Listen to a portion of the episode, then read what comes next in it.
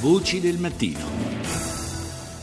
In Burundi continuano le proteste di piazza contro la nuova candidatura del capo dello Stato, Pierre Nkurunziza, per un terzo mandato presidenziale. Anche ieri ci sono stati incidenti con una quindicina di feriti. Hari ejo hari abandi inaha dushaka gusa duheme tubeho atwihera amahoro bidashobotse naho tuzobandanya ukuntu Non vogliamo nessuna violenza, vogliamo la pace e il Presidente ci dovrebbe garantire la pace, dice una manifestante. Se lui non accetterà di rinunciare alla candidatura, noi continueremo a protestare. Possono uccidere qualcuno di noi, ma altri arriveranno. Hanno sparato alle gambe di cinque nostri compagni di protesta, dice un altro dimostrante. Hanno lanciato una granata stordente verso un gruppo e alcuni sono rimasti feriti alle mani. Molti giornalisti hanno assistito alla scena. Di fronte alle manifestazioni che ormai da giorni si susseguono nella capitale Bujumbura, ecco la reazione dello staff di Nkurunziza. The president has been, his name has been put forward by his party so that he can stand on his party's ticket. Il presidente è stato candidato dal suo partito in modo che potesse cappeggiare la lista, ha affermato il portavoce del capo dello Stato. Adesso ci sono persone che contestano questa scelta, che sono contrarie a questa candidatura, ma il presidente dice che non spetta a lui convalidare la candidatura. Il Parlamento ha chiesto alla Corte Costituzionale di studiare la materia il più velocemente possibile, in modo che il popolo burundese e la comunità internazionale possano sapere se la candidatura del presidente è o non è valida. Ci spostiamo in Arabia Saudita per commentare la piccola rivoluzione operata in questi giorni da Re Salman. Buongiorno all'inviato del Sole 24 Ore, Ugo Tramballi.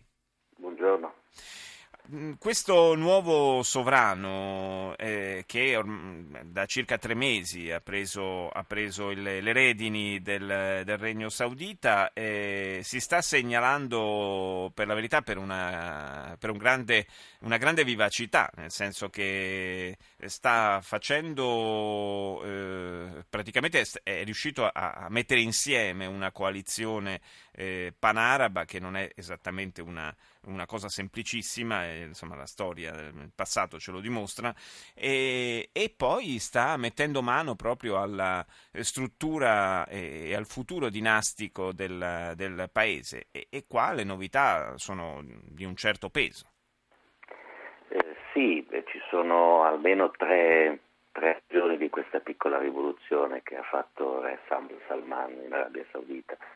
Eh, la prima è quella di portare la- la nuova una nuova generazione di monarchi alle soglie del potere, cioè dopo che Salman morirà, Salman ha quasi 80 anni e non gode di ottima salute, eh, subentreranno, subentrerà suo nipote, dopodiché ancora suo figlio perché ha nominato un principe ereditario e anche un viceprincipe ereditario.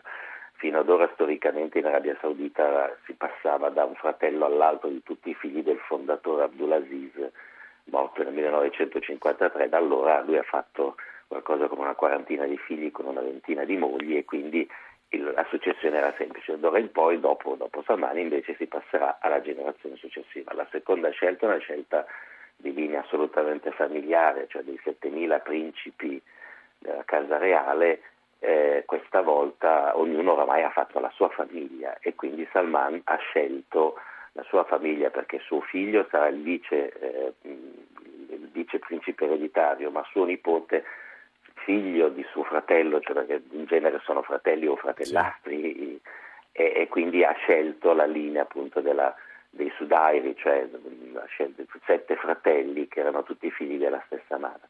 E la terza è geopolitica, nel senso che la- l'Arabia Saudita sta cambiando, gli Stati Uniti hanno fatto un passo indietro, i vecchi, vecchi eserciti come quello egiziano che normalmente garantivano la sicurezza dell'Arabia Saudita non esistono più, nel senso che l'Egitto adesso ha seri problemi economici per, per tornare ad essere una superpotenza militare, l'Arabia Saudita nel confronto con l'Iran, una specie di guerra fredda medio orientale fra Arabia Saudita e Iran, l'Arabia Saudita si sta organizzando, anzi si è già organizzata per essere lei la superpotenza anche militare regionale.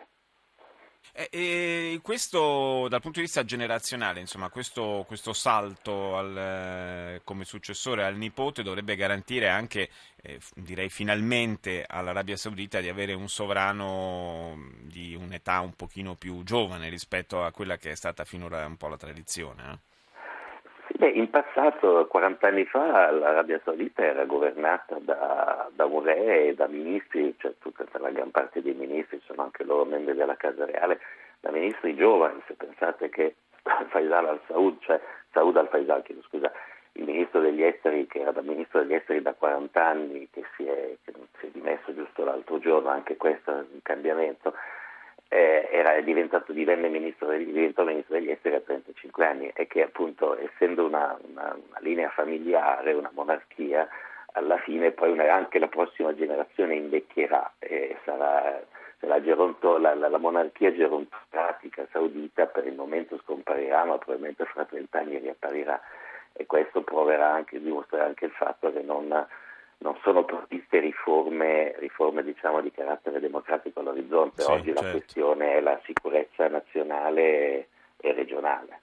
Eh sì, questa è certamente la, la priorità per eh, Riyadh. Io ringrazio il, l'inviato del Sole 24 Ore, Ugo Tramballi, di essere stato con noi.